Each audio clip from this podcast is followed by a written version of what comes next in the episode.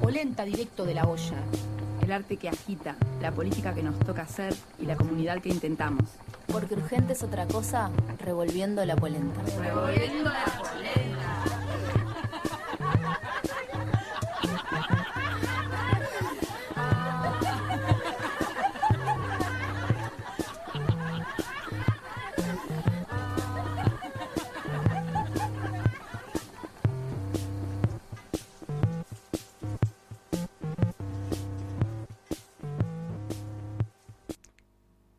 Si escribir es una acción del proletariado cognitivo, del lumperío afectivo, de la escoria sexual, con su artesanalidad capilar de construir imaginarios insólitos, disruptivos y de destruir mundos opresivos, intentamos resistir el extractivismo imperante en cada texto propio que segregamos.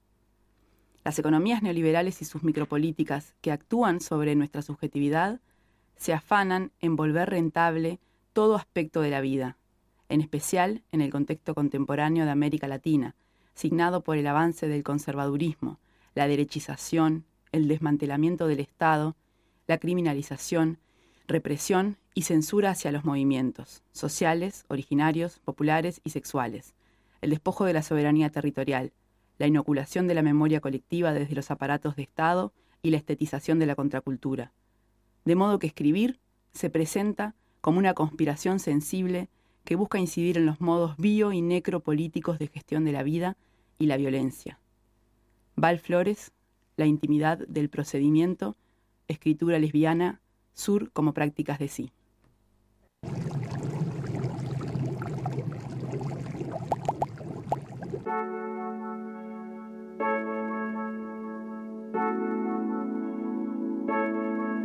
Agora vai em pleno deserto, a tempestade de areia lhe trouxe pra mais perto. Agora vem a mim semelhante, também jovem nesse jogo, mas já também amante.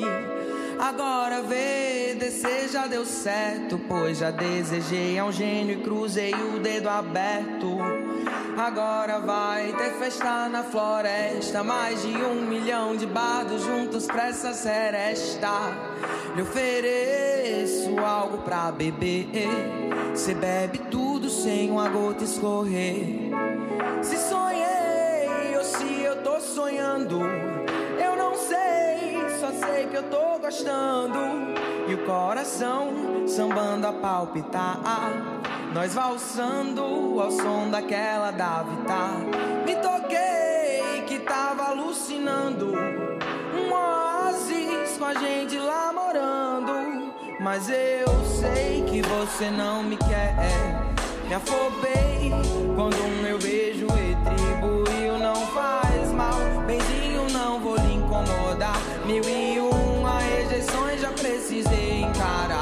Mas eu sei que você não me quer. Me afobei quando meu beijo retribuiu outro igual. Desculpe, não vai encontrar. No varal do oásis eu estendo o amor para dar, para dar, pa, para dará,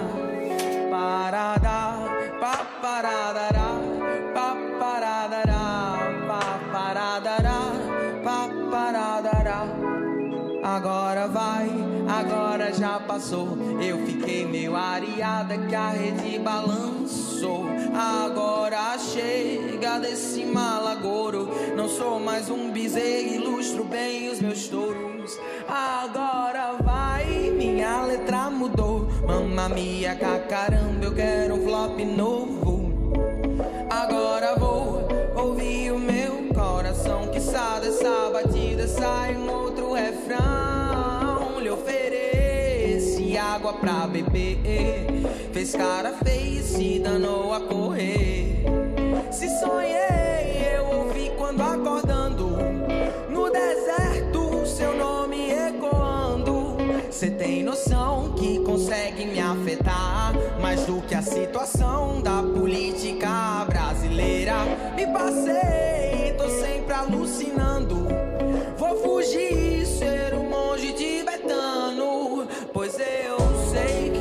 que você não me quer.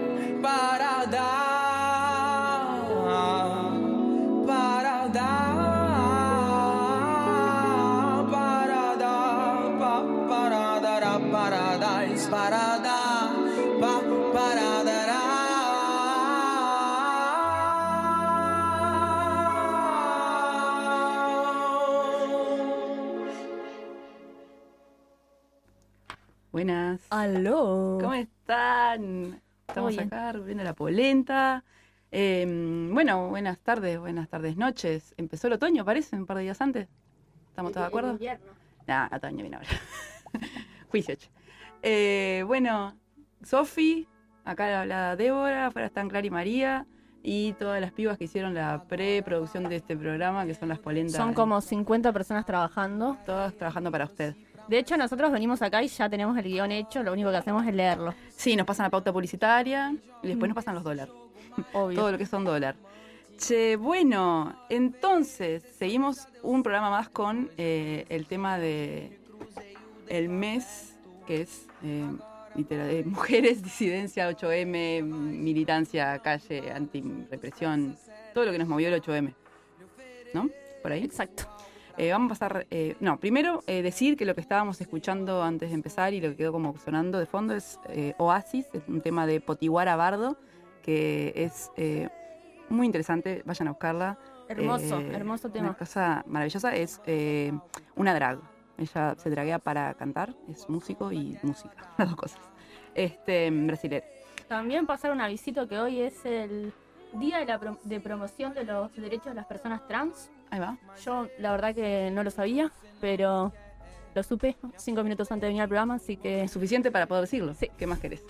Bueno, y si quieren comunicarse con nosotras, nuestras vías de comunicación son a nuestro mail, que es colectivopolenta.gmail.com y estamos como Revolviendo la Polenta en Instagram y en Facebook. y en Facebook, correcto. Exactamente. Parece que solo las viejas usan Facebook, me han dicho. Yo como no tengo ninguna red, me cago en todo. Pero Sí, no, no tenemos Twitter, me parece que tendríamos que tener. ¿Sí? Lo, lo tenemos que hablar con el equipo de redes de Pasa que para tener. Twitter hay que estar en- muy en una de pelear, porque es muy de la pelea el Twitter, me parece. Ah, pero nosotros somos re de pelear. A mí me encanta pelear. Bueno. Yo estoy para pelear con todos. Se viene, se viene Twitter entonces. bueno, y entonces hoy eh, estuvimos pensando, eh, de hecho, una de las que tiró la idea no está acá presente y vamos a quemarla ahora al aire, la señora K de la Costa, que eh, le, una persona que gusta mucho de la literatura. Me encanta sabido- acá de la costa. K de la Costa es genial. Es sabido que K de la Costa gusta de leer, gusta de escribir, gusta de poetar, poesiar, ¿cómo se dirá? Gusta de tirar temas para programas Gusta de de tirar radio. temas para el programa de radio y de repente te tira el tema y no te viene. Pero bueno, le mandamos un beso, estaba medio como ahí complicada de la garganta, pareciera ser. Y, y bueno, y nada, tiró en la, en la conversa que tenemos siempre antes de cada programa sobre qué vamos a hacer, eh, que estaría bueno traer eh, literatura de mujeres y disidencias y, y ponerlo un poco a jugar con todo lo que viene moviéndose desde los programas anteriores y con lo que nos parezca. Sí, y justo ahora hablábamos con Débora antes de, de que, que no sabíamos cómo promocionar o cómo Hmm. enunciar el programa, si decir literatura de mujeres y disidencias eh, todos juntos, si decirlo separado, si hablar de, de qué tipo de disidencias, como ya cómo enunciar el programa nos, nos hacía ruido y está bu- bienvenido sea el ruido. Sí, sí, es medio también por eso que está en relación al tema de, de- del 8M y de la militancia y del feminismo, los feminismos, de las mujeres eh, de las disidencias sexuales y de género, ¿no? Como en qué grupo estás o qué identidad te mueve, si los grupos eh, pueden tener, o las identidades, agenciamientos concretos o no eh, cuestiones más estratégicas para ciertas luchas, pero después necesitan como un poco resguardarse en una identidad un poco más delimitada, como son discusiones que están recontra abiertas, me parece a mí. Eh, y bueno, para algunas personas está muy claro en dónde se sitúan y para muchas no lo está. Eh, y obviamente también al ser nosotras un colectivo bastante eh, grande, tenemos diferentes maneras de pensar y eso está bueno también como al respecto. Y, y y siempre una duda que nos pasa con pila de temas y que, que, que nada, que a veces nos, nos permite una, una voz más legítima y a veces no tanto y dudamos, es que bueno, que hablamos de pila de cosas que nos parecen, que nos mueven eh, y no siempre somos la persona involucrada o el colectivo involucrado directamente, entonces también como haciendo todas las salvedades de, de que siempre lo hacemos con, con respeto y, con, y con como intentando realmente cuestionar ciertas cosas, preguntarnos por ciertas cosas y sobre todo eh, intentando traer la voz de las personas que, que podrían estar eh, en lugar de decir. Sí, a mí me pasa también cuando con el tema de literatura de mujeres o literatura de Es un programa de Me viejas. parece, igual si es un programa de viejas, me parece bárbaro.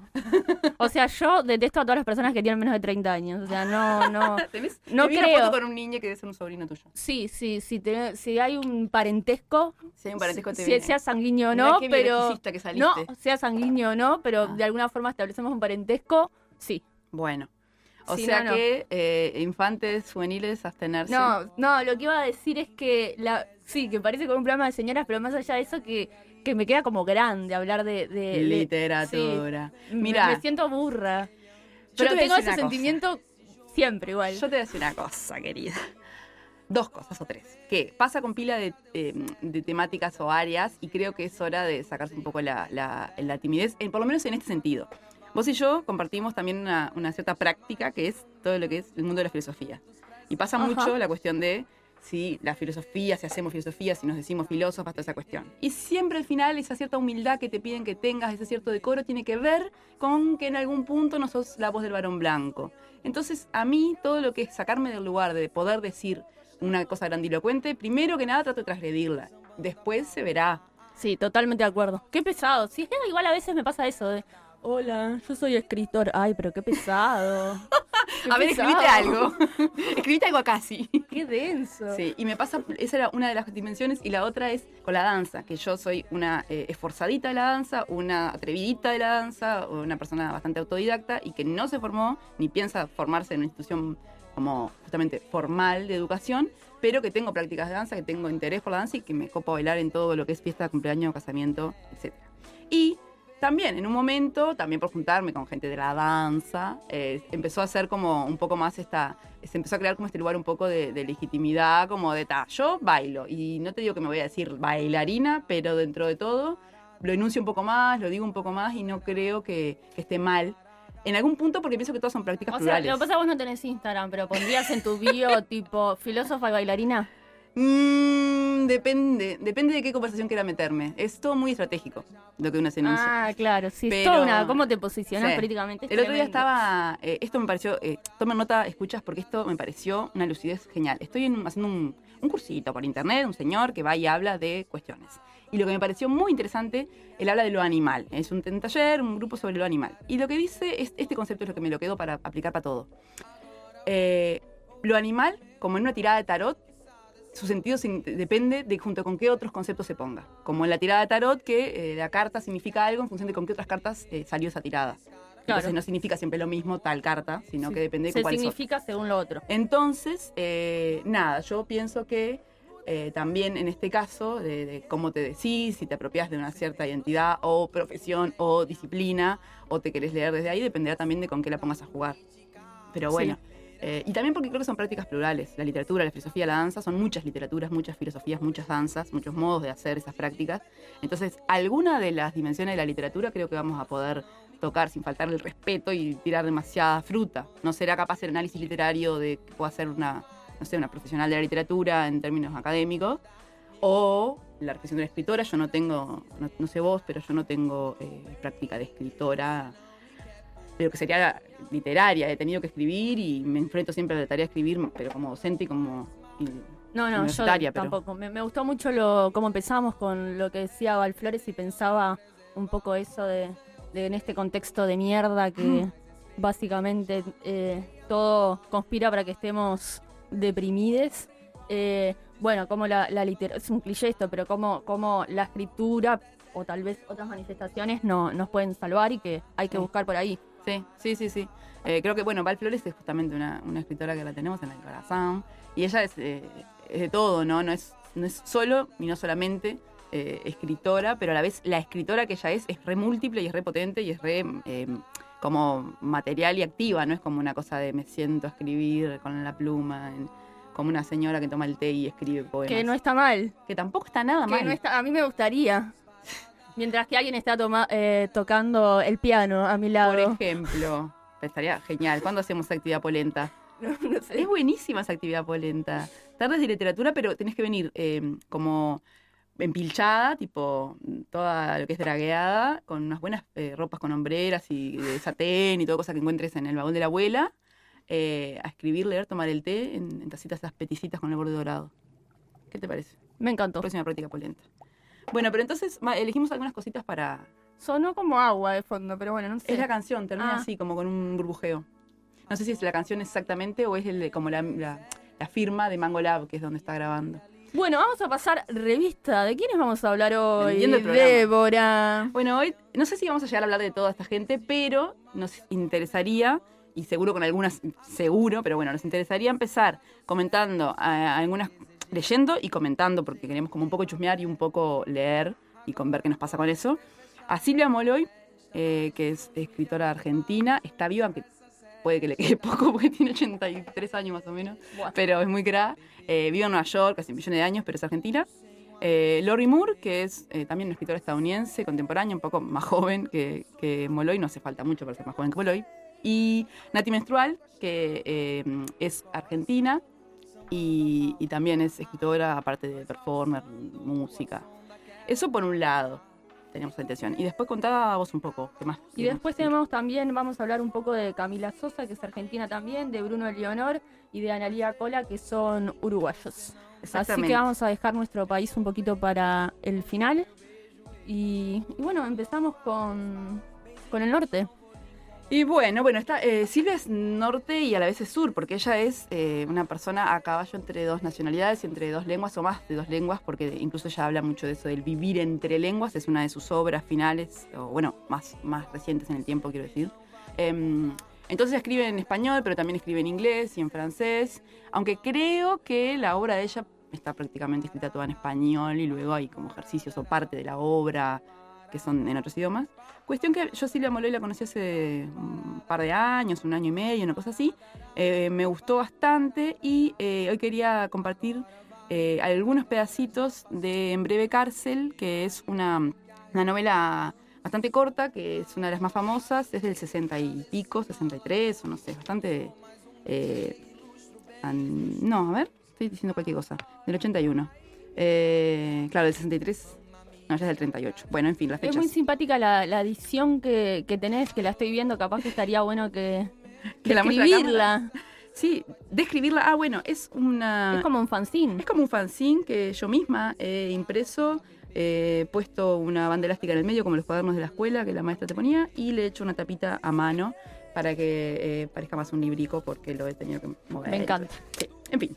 Silvia Moloy, en breve cárcel. ¿Por qué me gusta y por qué lo quería traer? Eh, una de las cosas que, la hacen ser bastante pertinente, además de que es tremenda escritora, es que es lesbiana y que lo era en una época que tampoco estaba tanto más fácil que ahora, que tampoco está muy fácil, pero bueno. No era, no era fácil en ese momento ser una lesbiana pública, digamos.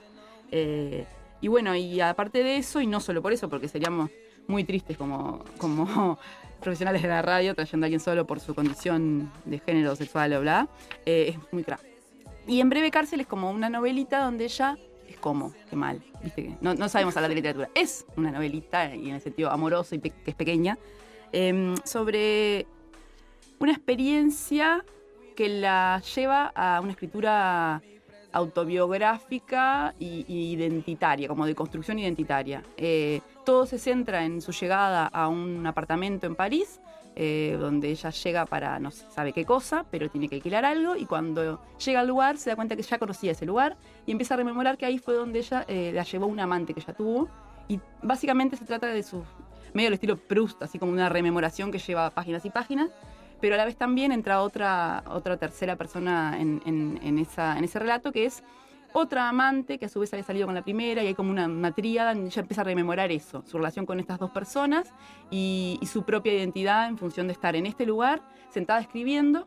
eh, también medio cartesiano, eso suena como acá sentado, es medio eso, es una cosa, una Con escritura. bata. Sí, sentada escribiendo. Y bueno, y en realidad yo eh, había- tengo hay pila de cosas que me parecen interesantes de leer, pero quiero leer una cosa, un párrafo que eh, nos da la noción de en dónde está ella y, ya de paso, dónde está ella en el sentido de ubicarnos el personaje en la novela y a la vez también nos da un poco de la noción de cómo escribe, a ver qué les parece. Sí, lo encuentro, ¿verdad? Porque me he hecho unas notas, pero luego las he perdido. Ah, acá. Ha vuelto a esta ciudad para escribir. Gran mentira. Hoy escribe porque Renata no ha venido, no porque pensara escribir. Y como este cuarto le propone una alternativa, la de seguir, como ya lo ha hecho, los pasos de Vera, a quien acaso encuentre, puede dilatar la espera, postergar. No deja de ser curioso. Ella conoce a Vera en este cuarto, duerme con ella en otra ciudad, donde Vera la abandona por Renata, conoce por fin a Renata, abandonada por Vera, y hoy espera en vano a Renata en el cuarto al que ha vuelto sin querer y donde esta historia comenzó. Es como un interminable juego de la oca, ¿o no? Recuerda largas tardes de chica, ella y Clara con Sara que las entretenía. Dos pasos para adelante y tres para atrás. Obstáculos, desvíos de la naturaleza y otros fabricados. Ríos que por alguna razón ya no se acuerda, no se podían cruzar. Juego de la oca, encrucijadas. Están jugando, aunque no se lo diga, ella, Vera y Renata, de pronto reunidas en esta ciudad. Y estas personajes nunca aparecen en términos de la presencia de la, re- de la narración, sino que siempre están traídas por el recuerdo. Y ¿Cómo es que se llama el libro? Perdón. En para repetirlo. En breve cárcel. Tiene sentido por un verso que ella cita al, al principio, pero que... um, sí, es un verso de Virginia Woolf que empieza en breve cárcel. No, de Quevedo, porque cita uno de Quevedo y después uno de Cristina Woolf. De Cristina Woolf, una actora nueva. Virginia Woolf. La prima, la prima que escribía versos. Eh, en breve cárcel traigo aprisionado con toda su familia de oro ardiente el cerco de la luz resplandeciente y grande imperio del amor cerrado. Viste, ahí ya enseguida un verso que una ya no entiende, yo por lo menos. Pero bueno, ahí de ahí sale. Y nada, a mí me gustaba porque eh, tiene muchas cosas como interesantísimas de pensarse una misma, como cuando escribís algo tipo un diario, una, una notita, eh, cualquier cosa que, que un poco te obliga a repasarte y todo el tiempo ya juega con la idea de recordar, inventar. Como recuerdo que cuando era chica no sé qué, o bueno, no sé si lo recuerdo, pero está, ahora lo recuerdo. Como todo el tiempo está diciendo montones de cosas re interesantes sobre cómo pensarse a sí misma eh, en una narración de su vida es recrearse, reinventarse. Y en esta movida que hace de hablar de las amantes, también está todo el tiempo intentando, podríamos decir de un modo más contemporáneo, medio new age, sanar, ¿no? Como Claro. en una cosa así. Y nada, yo lo recomiendo. A mí me parece. eh, no la conocía de nada, de hecho a mí me gusta bastante. ¿Cuándo la conociste? Eh, este texto lo conocí este verano, pero a Silvia Moloy la conocí el año pasado, una cosa así. Me encanta como preguntar cuándo la conociste a, Ah, la Silvia. a una, a una escritora igual. Así como- Sí, me parece muy bien. Eso por un lado, no sé. Me parece que ¿te da paso para la siguiente, eh, pero espectacular. Como Espectacular. Bueno, para sí. leerla. Yo tengo un problema y es que no. A ver. Ah, tenemos unos problemas técnicos, disculpen. Bueno, no sé cuál problema tendrás, pero mientras tanto yo voy a contarles que ahora les vamos a comentar algo de Lori Moore. Lori con doble R. Moore. Eh, y quiero decir una- un chisme de esto, es que yo no tenía ni idea quién era, me enteré por Camila Sosa Villada, que eh, en un, no sé en dónde, porque la verdad que estuve stalkeándola bastante este verano, pero en alguna de todas las notas o cuestiones que leí en donde Camila es entrevistada, eh, mencionaba que le gustaba Lori Moore o que estaba leyendo Lori Moore y la verdad que es muy cra. ¿Tú qué ibas a decir, Sofi? No, no, no iba, se, se me fue, perdón. Estaba Bueno. como con un ruidito de fondo y se me fue toda la atención. Ya ¿Pudiste- vo- volví, ¿Pudiste volví. solucionar el tema Volví, volví. auricular? Estoy acá de vuelta en la cabina. Ok. Bueno, eh, Moore, yo eh, le- he leído, eh, este verano leí una serie de cuentos que me dejaron eh, totalmente anonadada, re descolocada, no entendía nada, pero me gustó. El libro se llama Gracias por la compañía. Pero hoy lo que traje ¿Me, es... me lo prestás? Te lo represto, Sofi y yo tenemos un breve pero intenso intercambio literario que Gracias. gracias a que vivimos cerca también. Y que empezó por mi atrevimiento de básicamente mirar la biblioteca y decirle, ¿me prestas esto? Em, ella tiene un texto que se hizo bastante popular, creo que hace un par de años, en internet, eh, en donde habla de cómo convertirte en escritora. Es bastante más largo, pero yo quiero leer un par de pedacitos que me parecen re eh, interesantes. Tiene un humor muy ácido. y- No, es que la verdad que escuche, presten atención a este fragmento Presten porque es eh, extremadamente potente. A mí me, me, me dejó de las chapas. Bueno, así que si quieren ser escritoras, primero intenta hacer algo, cualquier otra cosa. Estrella de cine astronauta, estrella de cine misionera, estrella de cine maestra jardinera, presidente del mundo. Fracasa horriblemente. Es mejor si fracasas a una edad temprana, por ejemplo a los 14. Una desilusión temprana, crítica, para que a los 15 puedas escribir largas oraciones en forma de haiku sobre los deseos frustra- frustrados. Eh, es un estanque, un cerezo en flor, un, un viento peinando las alas del gorrión rumbo a la montaña. Cuenta las sílabas. Muéstraselo a tu mamá. Ella es dura y práctica. Tiene un hijo en Vietnam y un marido que podría tener un amante. Ella cree que hay que usar ropa marrón porque disimula las manchas. Ella mirará brevemente tu texto y luego otra vez a ti con la cara vacía como una galletita. Ella dirá, ¿por qué no vacías el lavaplatos? Desvía la vista. Mete los tenedores en el cajón de los tenedores. Accidentalmente rompe uno de los vasos que te dieron gratis en la estación de servicio. Este es el dolor y el sufrimiento necesarios. Esto es solo el comienzo. Toma todos los trabajos de niñera que consigas. Eres bárbara con los chicos, ellos te adoran. Les cuentas historias de ancianos que mueren de forma idiota. Anótate en psicología infantil en la universidad. Decide que te gusta la universidad. En tu residencia conoces gente agradable. Algunos son más inteligentes que tú. Y algunos, te das cuenta, son más estúpidos. Continuarás viendo el mundo en estos términos, lamenta- lamentablemente, por el resto de tu vida. Pasas demasiado tiempo abatida y desmoralizada. Tu novio sugiere que salgas a andar en bicicleta. Tu compañera de cuarto sugiere que cambies de novio. Te dicen que estás te estás autocastigando y perdiendo peso, pero continúas escribiendo. La única felicidad que tienes es escribir algo nuevo. En el medio de la noche, con las axilas transpiradas, el corazón golpeando, algo que todavía nadie leyó. Lo único que tienes son esos breves, frágiles, incontrastables momentos de éxtasis en los que sabes, eres una genia. Date cuenta lo que tienes que hacer. Cambia de carrera. Los chicos de la guardería se entristecerán, pero tienes una vocación, una urgencia, una falsa ilusión, un hábito desafortunado. Estás, como diría tu madre, juntándote con gente que no te conviene. Gracias a Dios, estás cursando otras clases. Puedes encontrar refugio en los enredos ontológicos del siglo XIX y en los rituales de apareo de los invertebrados. Algunos moluscos globulares practican lo que se denomina sexo por el brazo. El pulpo macho, por ejemplo, pierde el extremo de su brazo cuando lo introduce en el cuerpo de la hembra durante el coito. Los biólogos marinos lo llaman séptimo cielo. Alégrate de saber estas cosas. Alégrate de no ser solo una escritora. Inscríbete en la Facultad de Derecho. A partir de aquí pueden pasar muchas cosas, pero la principal es esta. Decides no empezar abogacía después de todo y en cambio pasas una gran parte de tu vida adulta diciéndole a la gente cómo decidiste al final no empezar abogacía. Lo hemos hecho todas. de alguna manera terminas escribiendo algo de nuevo. Quizás haces una licenciatura. Quizá tomas trabajos temporarios y clases de escritura a la noche. Quizá trabajas y escribes todos los comentarios interesantes y las confesiones íntimas que escuchas durante el día. Quizá estás perdiendo tus amigos, tus conocidos, tu equilibrio.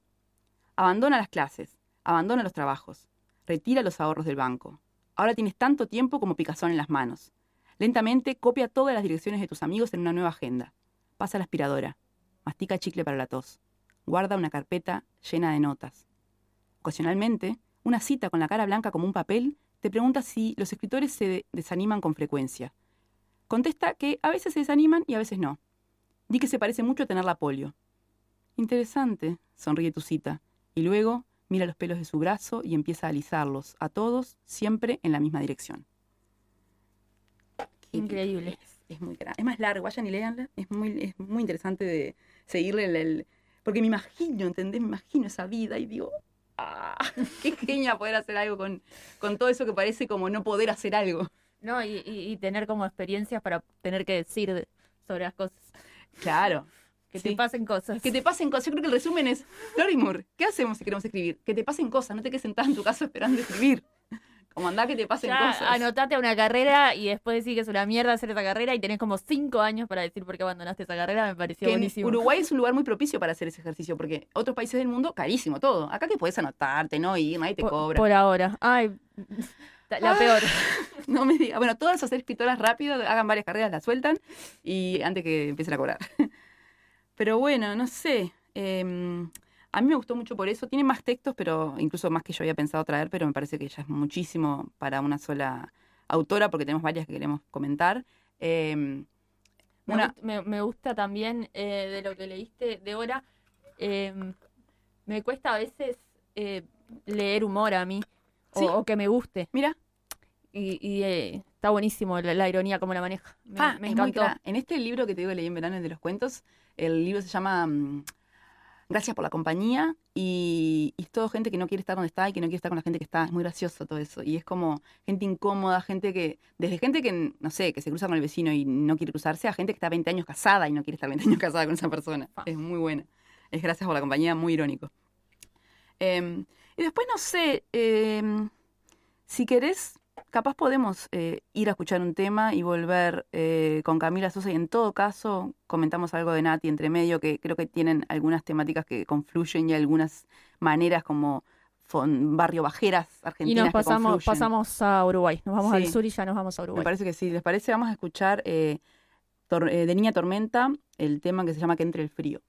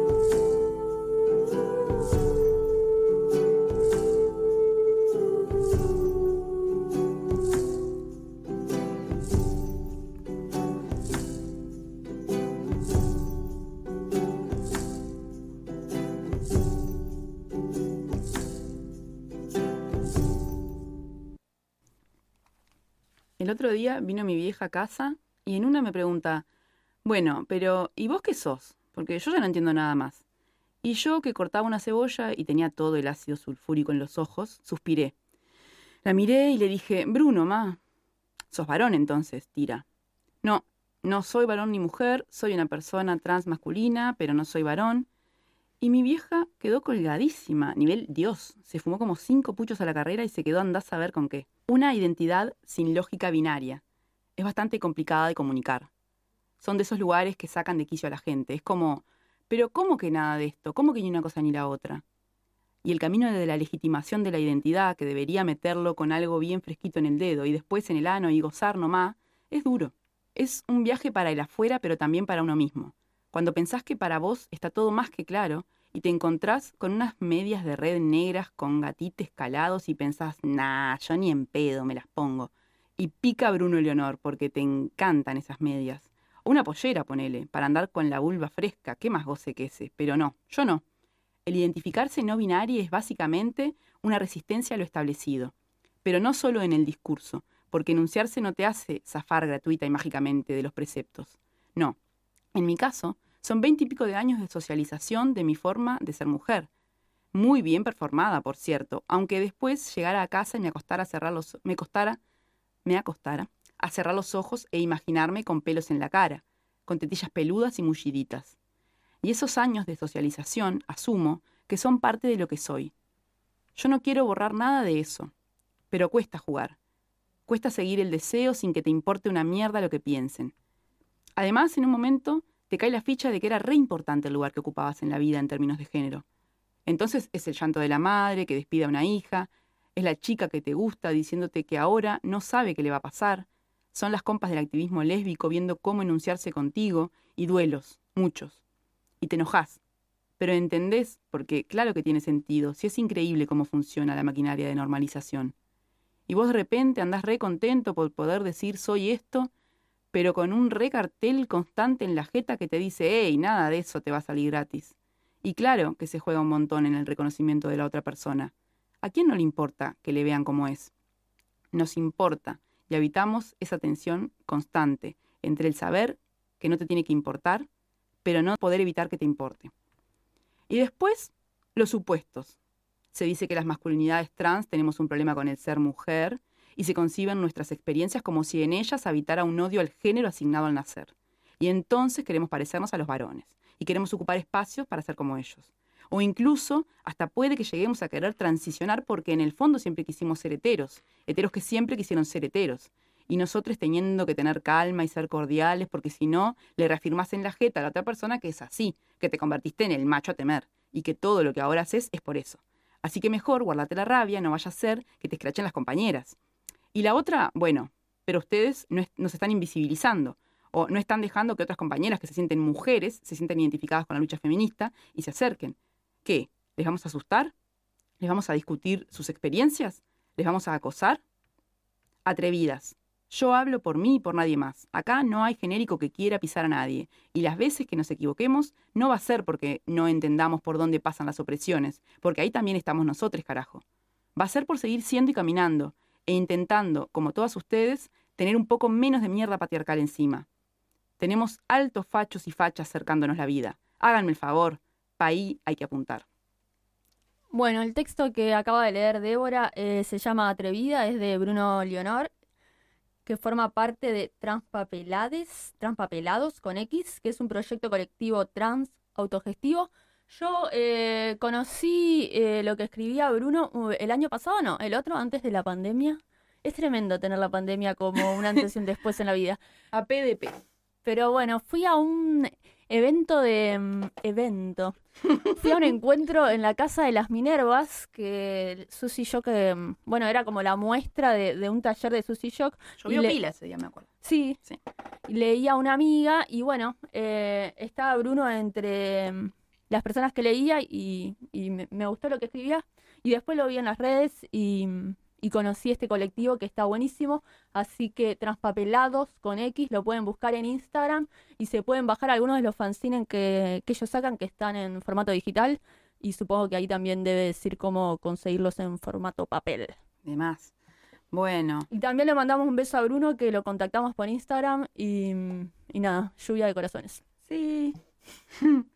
Sí, en, en- en esta segunda parte de la conversa, después de, escuchar eh, a Niña Tormenta, un poco también era como ir eh, haciendo el, el- el embudito hacia el sur, eh, pero también tiene esta otra, esta otra cuestión, ¿no? Que por lo menos en Bruno, y si llegamos a comentar algo de Camila Sosa y de Nati Menstrual, también trae esta cuestión de, de la disidencia, no solo en términos de, no sé, por ejemplo, lesbianas, gays, homosexuales, sino todo esta esta cuestión que parece más todavía disruptiva para muchas personas y para la sociedad, lo ha demostrado, que es eh, no estar, eh, no ser sumisa al, al- o sumiso al género asignado al nacer y hacer muchas cosas con eso, performar todo el tiempo y eso rompe bastante las pelotas y los ovarios y las tetas.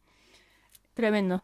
Em, no sé, yo había pensado en conversar algo sobre Nati menstrual y traer un textito corto. Estamos medias como con Léelo, muchas ganas de léelo. hacer Nati cosas. menstrual es, es lo más, así que Yo sí, léelo, léelo. leer que lo un lea. pedacito. Nada Y si más. pueden también sigan en Instagram que hace unos vivos que te Eso, que para están mí, buenísimos es que iba los vivos Eso. Es re- tremenda performer. Entonces, y dibuja muy bien también, esa así esa que no la tenía, me acabo de enterar. Este, Nati Menstrual es muy cra. Es, para mí es sobre todo muy buena performance. Me cago de la risa y a la vez es como muy desfachatada. Eh, a mí me gustaba porque era bastante eh, terraja, lo que, de este texto por lo menos, y muchas de las cosas que ella hace. Y me gusta eso. Eh, pero voy a leer un pedacito, no todo lo que traía.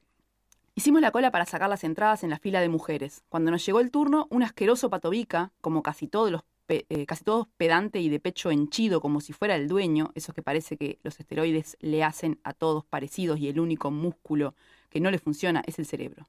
Me miró con cara de zapatos sin cordones, odiado de verme ahí, me señaló desde lejos, me llamó con su dedo como si yo fuera un perro y me dijo, vos haces esta cola.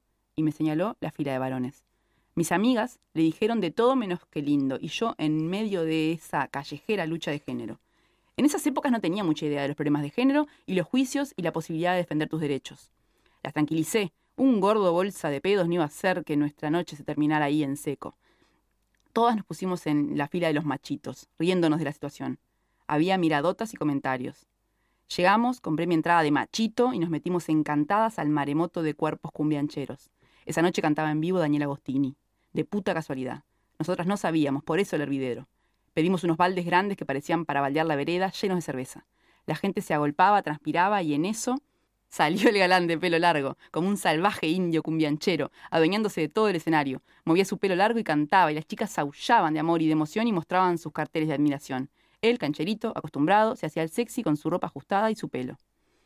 Yo voy a dejar ahí porque también al final, si no.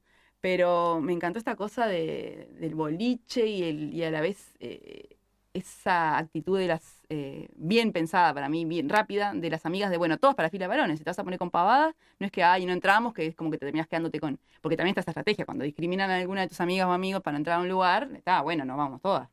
Pero, ¿y qué pasa si todas hacemos la fila de varones? Y me llama la atención que, que las demás, eh, que me imagino mujeres cis, podían hacer la fila de varones.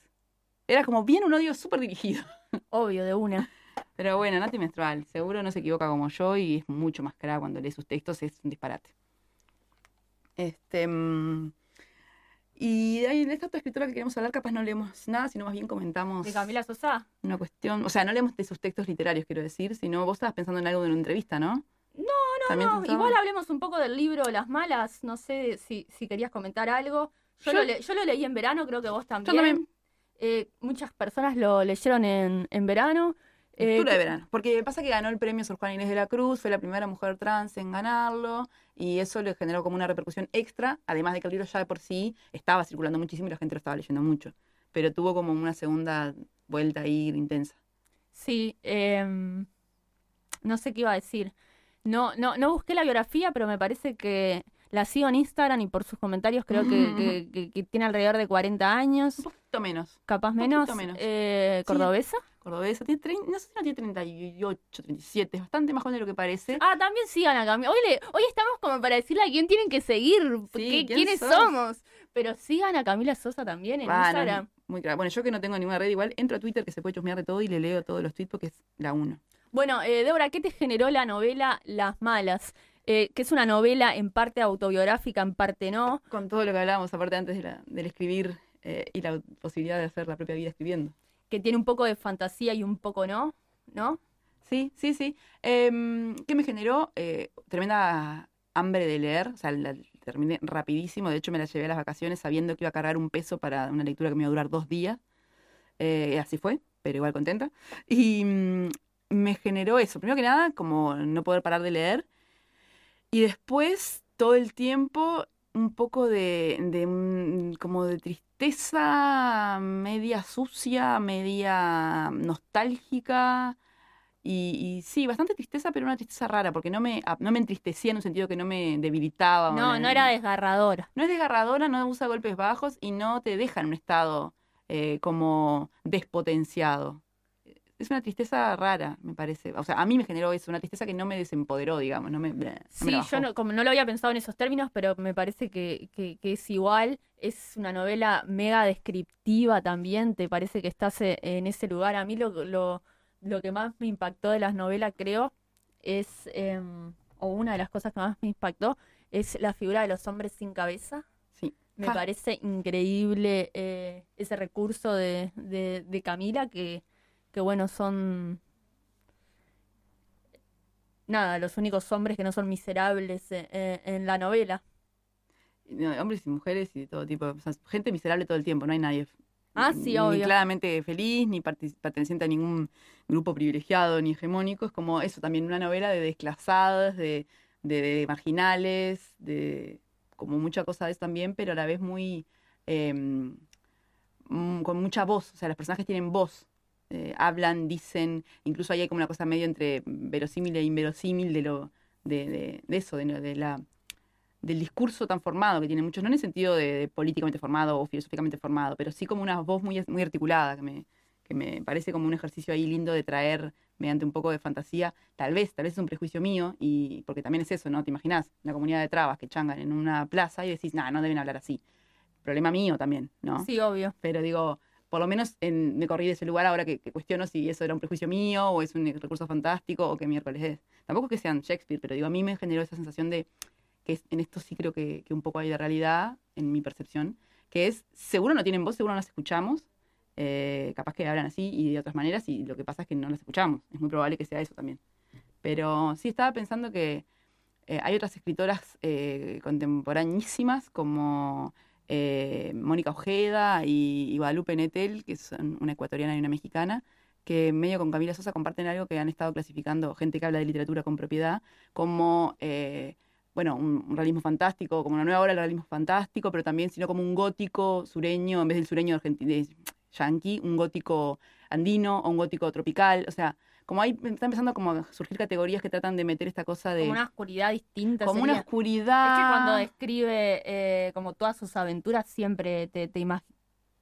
Ay, Ay, Perdón, Nos tenemos enseñas y nosotros no paramos de hablar y queremos saber qué nos están diciendo. Pero bueno, te, te fuiste. Me, me fui, me fui. Vamos cerrando igual este bloque, que capaz que, que ya hablamos por ahí. demasiado. Eh, sí, em, no sé si ahora lo que vamos a hacer es irnos a la tanda y después volvemos con, con Analía. ¿Qué querés hacer?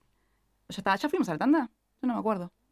Eh, polenta de letras. Escuchamos un polenta de letras que tenemos polentas que han grabado pequeños textos alusivos a lo que estábamos buscando generar hoy. Eh, y ahí sí, eh, vamos a la tanda y vamos a Y volver. después estamos con Analia Cola. Sí, vamos a entrevistar eh, vía telefonía y la tecnología WhatsApp a Analía.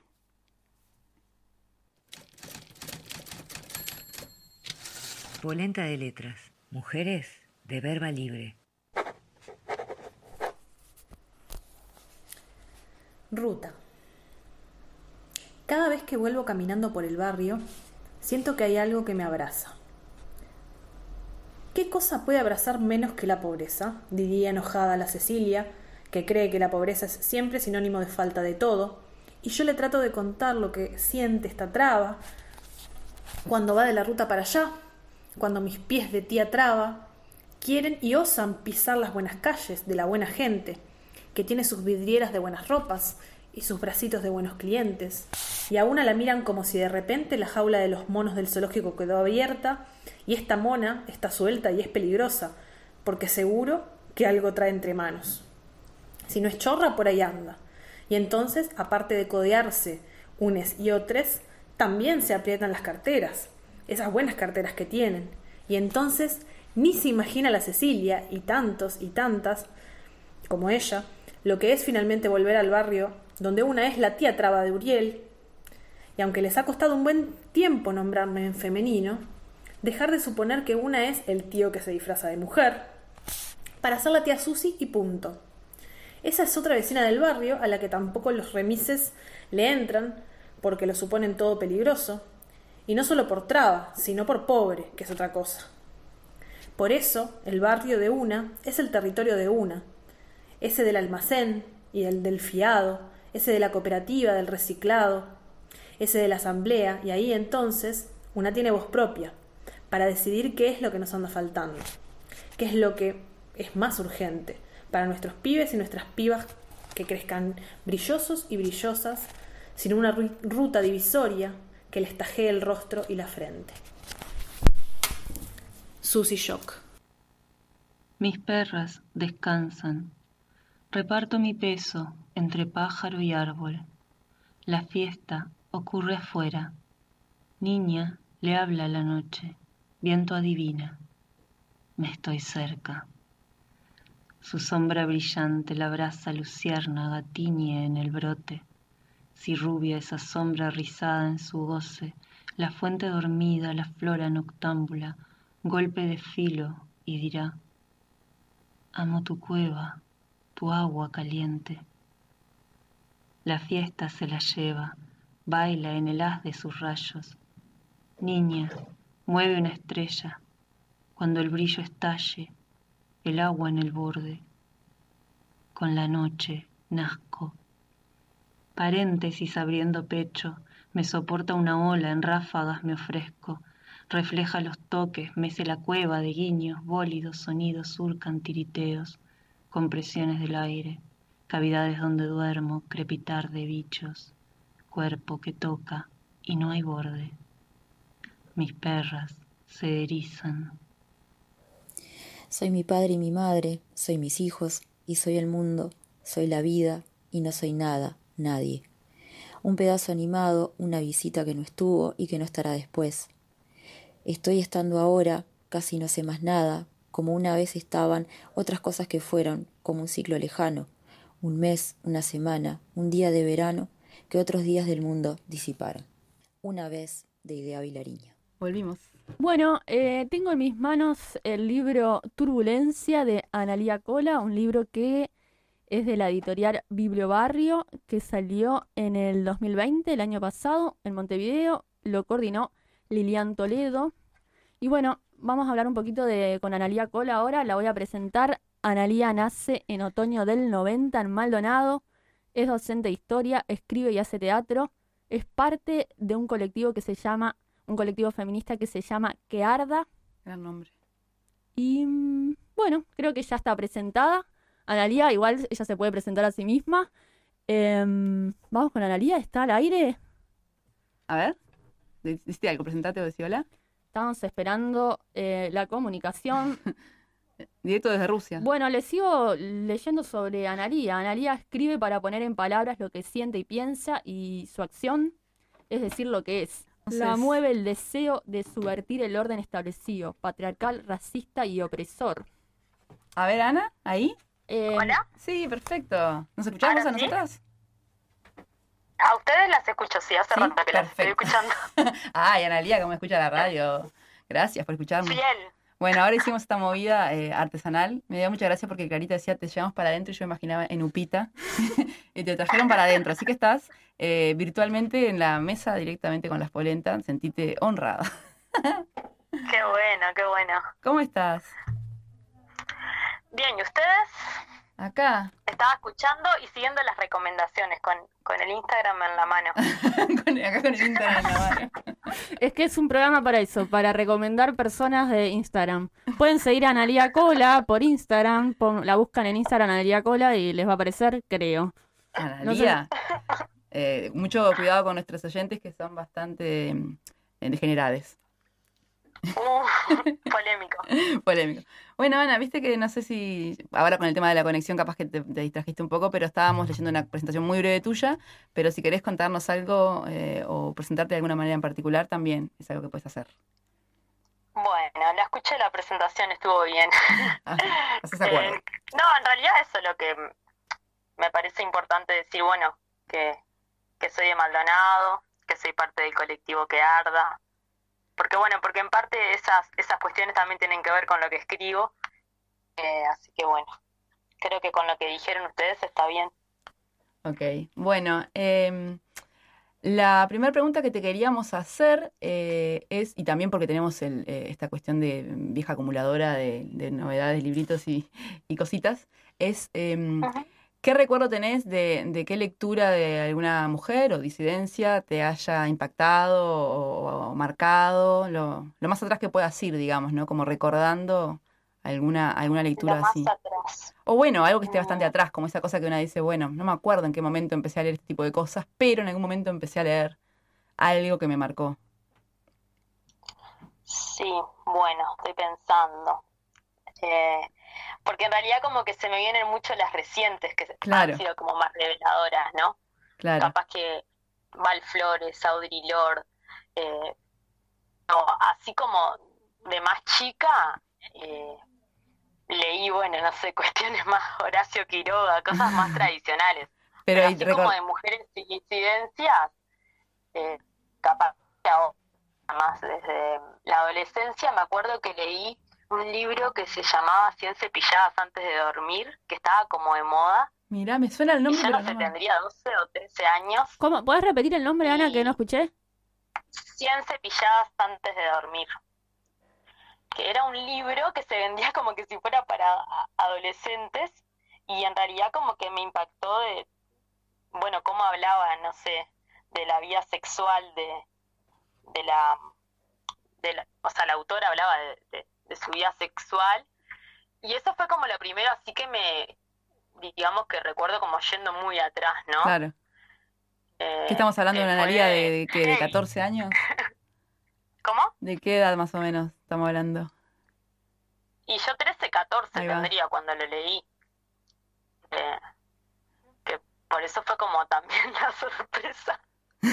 claro, me parece que eh, ahí la, la, familia no estaba curando eh, la literatura que llega a tus manos. no, no, no, no, nunca tuve em, supervisión para la lectura. Qué, qué bien, qué Entonces, eso hizo claramente que, que llegara todo. Y Ana, eh, ¿eras eh, a esa edad que estás hablando de, leer mucho o te dio por leer eh, más de grande? ¿O cómo, es tu, cómo fue tu relación con la lectura quizás en la niñez y en la adolescencia? leo desde niña, pero como cuando era adolescente, pocas cosas me atrapaban. después, bueno, ya como a los 18, 19 sí ya empecé a leer más intensamente hasta ahora. Ahí va. ¿Y sentís que tu práctica de, lectora ha cambiado eh, con tu práctica militante? Sí, totalmente. Totalmente. ¿Podrías decirnos en eh, algún sentido cómo fue? Y, por ejemplo, capaz que ahora, no sé, no, no voy y compro capaz que una novela de un varón, por ejemplo. por ejemplo, directamente. sí, no sé, si, voy a, si voy, a, voy a una librería y me compro eh, autoras feministas o, novelas, no necesariamente de mujeres feministas, pero sí de mujeres, como que pienso más en eso. O pienso mucho también cómo eh, se construyen como ciertos, no sé si serían, sí como ciertas hegemonías, ¿no? No sé, hay que leer Rayuela de Cortázar. Entonces todas leemos a Cortázar y tal, y sí, está buenísimo, lo leí, pero, pero hay cosas mejores que Cortázar, capaz. Es que creo que en nuestras adolescencias, y sobre todo las que nos gusta leer, es como que había algo medio de una, cosa que te hacía sentir que eras como, como había un protofeminismo que tenía que ver con mostrar que eras igual que los varones y leías y podías hablar con de ellos, con ellos, no sé, si eras del ámbito además de la música, de música y si no de literatura. Y eso era como una carrera de, andar leyendo señores, que también es la literatura hegemónica mundial.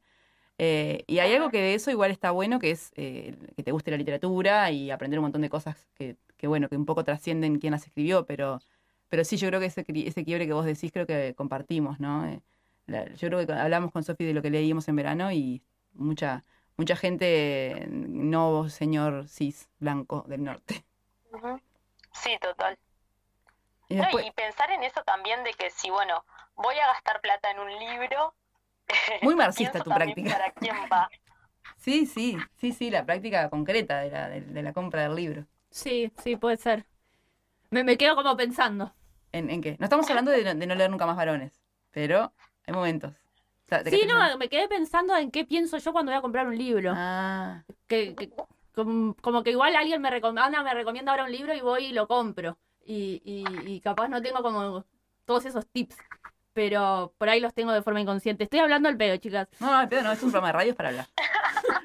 Ana, cuéntanos, eh, para meternos un poco en el chusmerío concreto, eh, ¿qué estabas haciendo? ¿En qué andás? Como para ubicarnos ahí, imaginarte un poco. Ahora, Ahora este concretamente, antes de empezar a la llamada y como en qué, en qué iba tu día hoy antes de arrancar esta conversación. Bueno, en realidad tuve como una seguilla de clases. Eh, Todo lo que es la docencia con COVID. bueno, primero como, sí, como profe, eh, en el Liceo de Piriápolis, que es donde trabajo ahora. Y después eh, tuve clase por Zoom en la facultad, que estoy empezando un seminario de investigación. ¿Qué estás haciendo en la facultad? Estoy estudiando una maestría en políticas culturales. Eh, y bueno, y después las escuché a ustedes. Estás, siguiendo, la, siguiendo las indicaciones de Lori Moore, que dice que para ser escritora hay que hacer un montón de cosas que después puedas contar, como empezar carreras. Y, después, no, dejarlas, dejarlas. es que la, la, la, anécdota es por qué no hiciste tal cosa, no Así que ojalá te sientas a gusto con la carrera, la termines si querés, pero si no querés, sabe que Lori Moore dice que es una estrategia para convertirte en escritora. Eh, Ana, yo te quería preguntar de, de, bueno, ahora la gente no me ve, pero tengo en mi mano tu libro de turbulencias eh, con una dedicatoria. Ay, ella, qué andada. No, te quería preguntar estos textos de, de qué año son, si bien la publicación es del año 2020, y que nos cuentes quizás como en el proceso creativo, en dónde los escribiste, los escribiste en Maldonado, los escribiste sola, como también en el plano del chusmerío, pero más del momento que, que, literario. Que escribís o escribís en un ómnibus, o, o bueno, a mí me parece como interesante saber eso. Bueno, eh, el, el libro tiene textos, o sea, poesías que son que van desde el año 2017 al 2020. O sea, son tres años de, de poesías que hay ahí. Y bueno, y fueron como escritos en distintos lugares. Eh, hay algunos que son como bien íntimos. Eh, bueno, yo tengo como un, un, diario, no sé si decirle diario íntimo, pero sí como que escribo de corazón? Mis, experiencias eh, o, o, cosas que a veces no entiendo de mí misma o también cuestiones más políticas. A veces cuando me enojo escribo mucho. Eh, hmm. Y bueno, y como que saqué algunas, en esta selección, saqué algunas poesías de, esos, más íntimos. Y después, bueno, hice algunos viajes eh, ahí en, el, en, ese periodo de tiempo que fueron medio reveladores porque, bueno, viajé sola. Fue la primera vez eh, en 2019 que estuve como tanto tiempo fuera de mi casa, fuera de Maldonado. Ahí escribí pila. Y después también en, en la diaria porque esos años también trabajé como en distintos lugares que me implicaba ir y venir, ¿no? Entonces esas horas de espera, de ómnibus y demás, eh, también hay varios textos sobre eso. Y después también, bueno, obvio los que tienen que ver eh, con la militancia, ¿no?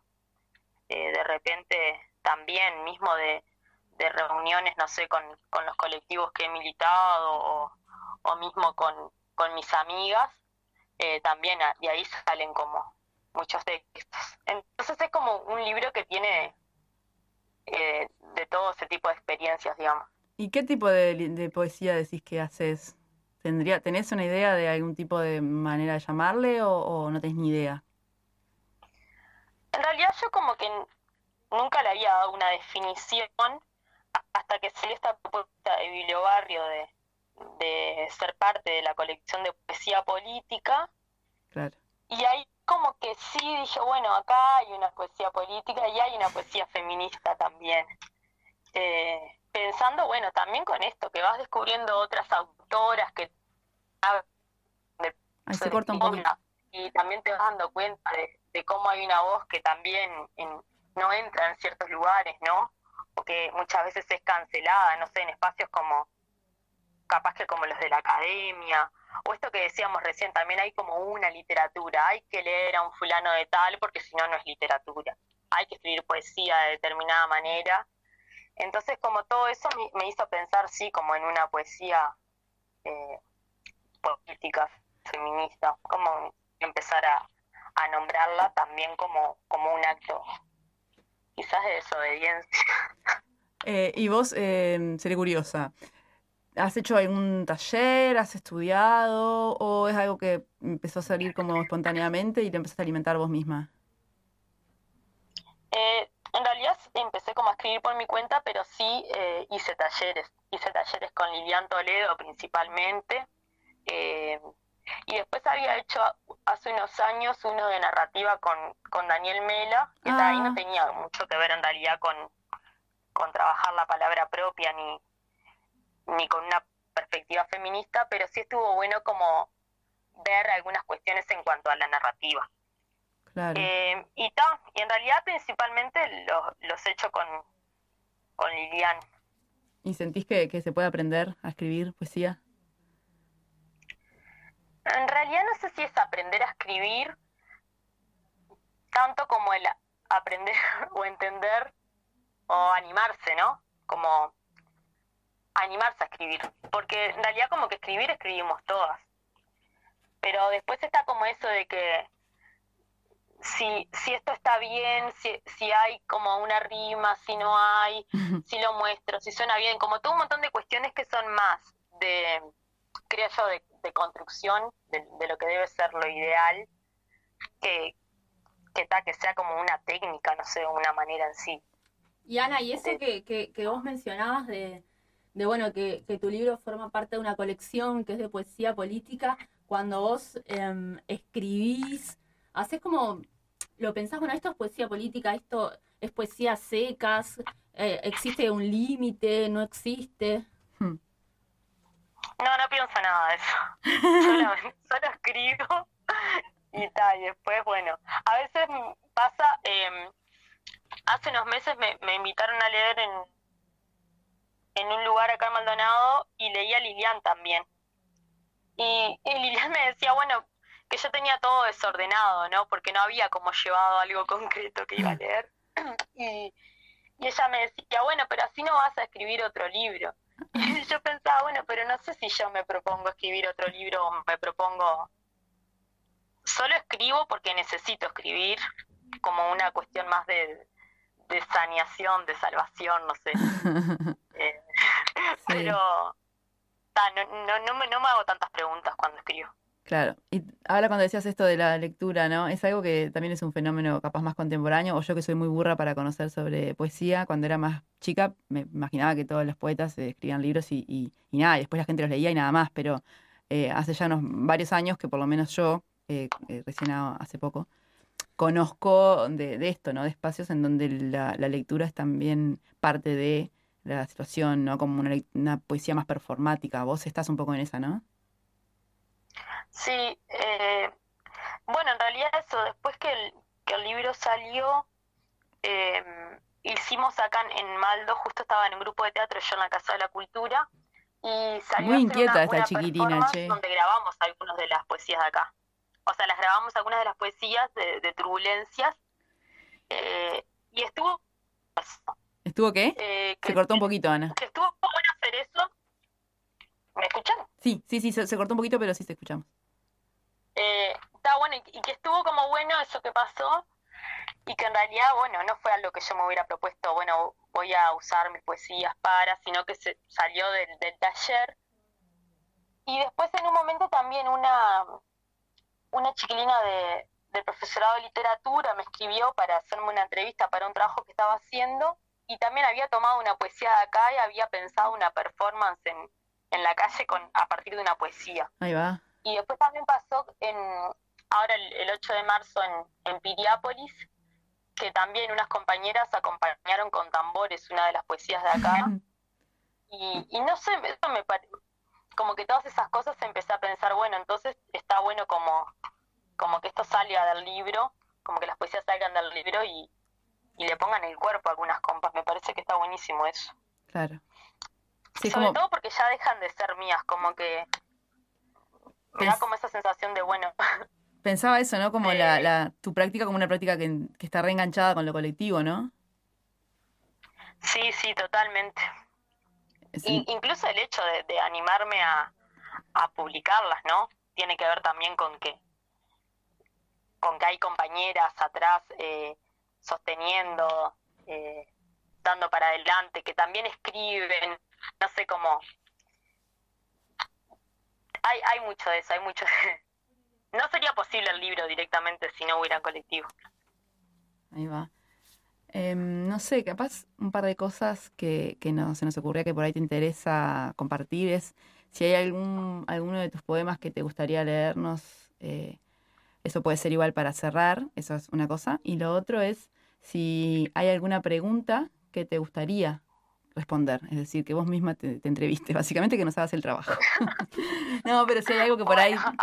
Y también otra pregunta más para que pienses las tres, vos te ordenás como querés, Ana. Eh, Sí, no tiene por qué ser poeta, pero que nos interesa que nos recomiendes, porque viste que este es un programa de recomendaciones, alguna escritora que puede no, no, no, no ser de, ese palo o alguna artista eh, de Maldonado, porque vos empezaste diciendo que escribías desde, desde ese lugar y que era muy importante eso cuando empezamos la entrevista, entonces quizás también está bueno recomendar a, alguien más.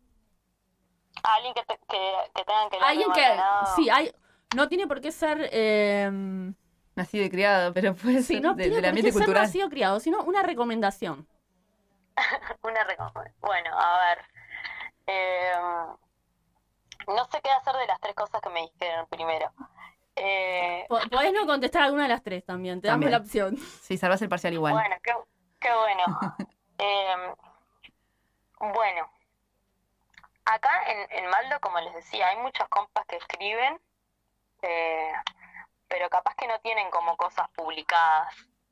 Eh, nosotras hicimos con, con que arda una selección de poesías, y acá capaz que también hago dos por uno y, y me hago la autopregunta, ¿no?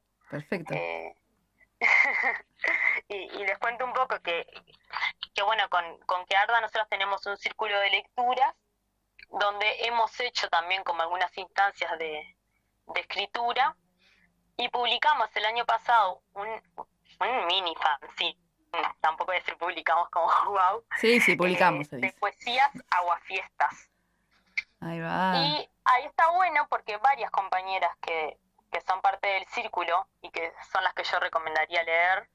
Eh, Me encanta porque suena como una sociedad ultra secreta, el círculo. el círculo, sí.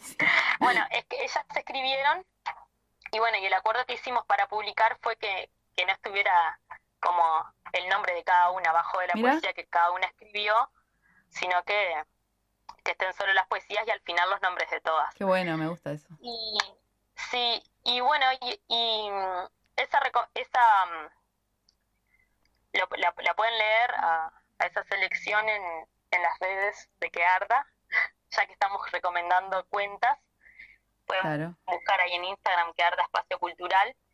Y bueno, y ahí también enganchado eh, les puedo leer una de las poesías Aguafiestas, si quieren. Parece bárbaro. Contesté como las tres en una.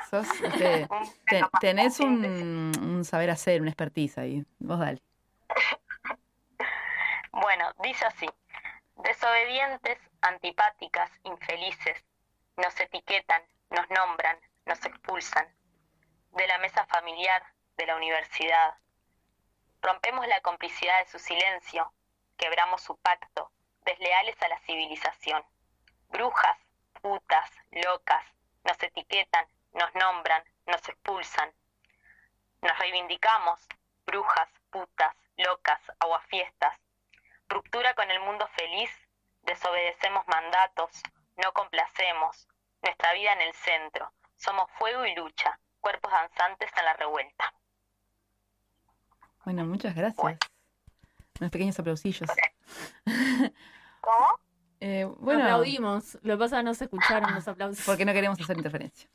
Eh, bueno, estaríamos charlando con vos mucho más. Eh, te invitamos a que formes parte de las ponentes y vengas a hablar siempre. Eso es algo que siempre es posible. pero bueno, por ahora te vamos a dejar ir También eh, avisarte a vos y a todas las escuchas que este programa queda en la web, así que después lo pueden escuchar los que no están escuchándote online. ¿Nos puedes recomendar? Sí, ni bien lo subamos, que vas una semana, dos semanas, es unos tiempos prudenciales de postproducción. Eh, lo, te lo pasamos y lo compartís con quien quieras y también en nuestras redes. Bueno, buenísimo. Gracias, Ana. Muchas Chao. gracias. Chao, muchísimas gracias. Bye. Besos. Bueno, genial. Eh, si les parece, eh, Vamos a escuchar eh, las breves presentaciones de, la vulva divulga para divulgar algo muy cortito que tenemos para contar. La vulga divulga. Actividades y acciones que nos conmueven y nos convocan. Bueno, eh, no hemos hecho una tarea de búsqueda muy exhaustiva, pero eh, en todo esto que les decíamos de que las polentas somos muchas y preproducimos juntas, la PAU reciente polenta, orgullosa estoy de traer una polenta de la manito y que sea tan brillante y tan buena polenta. que tan disciplinada. Tan disciplinada, ella. no, no, no me gusta que me guste la disciplina, pero un poco sí. Em, nada, eh, Pau compartía eh, y compartimos nosotros para invitar a una actividad de inauguración de la Biblioteca Popular Sina Sina, que va a ser en la placita del Club Victoria, Lorenzo Fernández y Joaquín Requena, este sábado 20 de marzo a partir de las 16 horas. Eh, y nada, en la presentación del espacio va a haber eh, una pequeña feria del libro, va a haber buena musiquita, varios, estoy contando 1, 2, 3, 4, 5, 6, 7, 8, más de 10 eh, artistas, un espacio para poesía y una exposición fotográfica de Trama al Sur. Y nos dicen, animate, eh, y nunca mejor dicho, porque en este contexto... va a ser con todos los cuidados. Es, en el Club Victoria, ¿no? ¿Qué fecha, perdón? Club Victoria este sábado a partir de las 4 de la tarde. Eh, Estamos otra vez en Jacinto Vera. Hemos estado todos estos programas hablando del barrio Jacinto Vera. Se ve que están pasando muchas cosas en Jacinto Vera, mi, mi barrio. Por eso presto mucha atención. Pero vos ahora no en Jacinto Vera. No, bueno, el barrio que me vio nacer. Ay, que se siente orgullosa. Bueno, esa es la invitación que tenemos. No sé si hay alguna otra cosa más. Creo que no. Em, hay COVID, eso es lo que hay. hay mucho COVID. Cuídense. No, no, sí, no, se cuiden. no, cuídense. bueno, y nada, nos queda un, programa más de marzo. ¿Hay alguien que me asista con el calendario? Sí, nos queda un programa más que no vamos a estar nosotras, van a estar nuestras compañeras. Eh, tal vez yo venga porque vivo cerca, Sofía, ah, quiero decir. perdón, perdón. Pero sí, en esta dinámica que inventamos. Pensé que éramos un equipo quincenal. Somos, pero yo soy bien pesada. Porque mm, tenemos pensado, si nos sale otra entrevista con, con, bueno, con alguien que vamos a mencionar en su debido momento, y, y, que, y que nada, que la conexión directa, digamos, es que yo la conozco a esta persona, entonces capaz me vengo para, para darme el gusto de hablar yo con ella también. Obvio.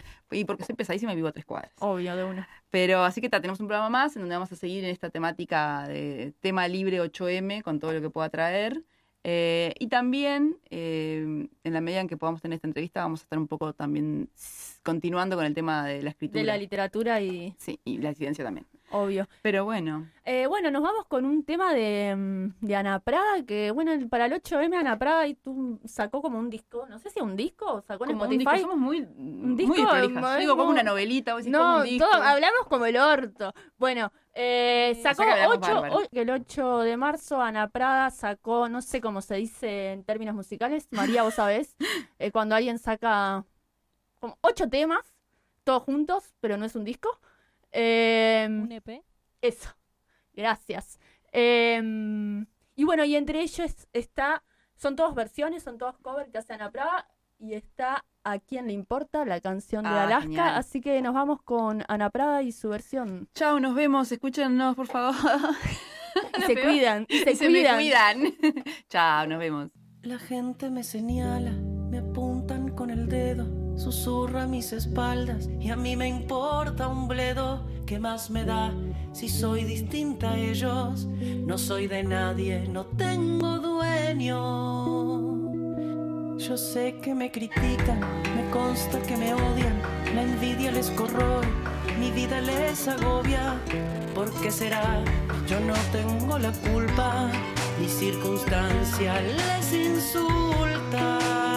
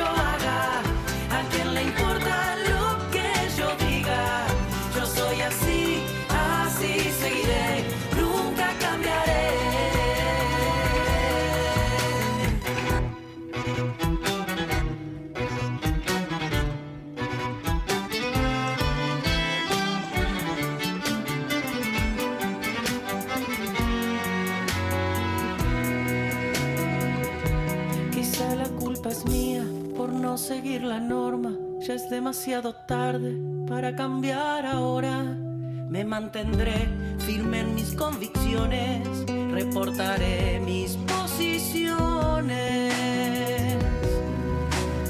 Mi destino es el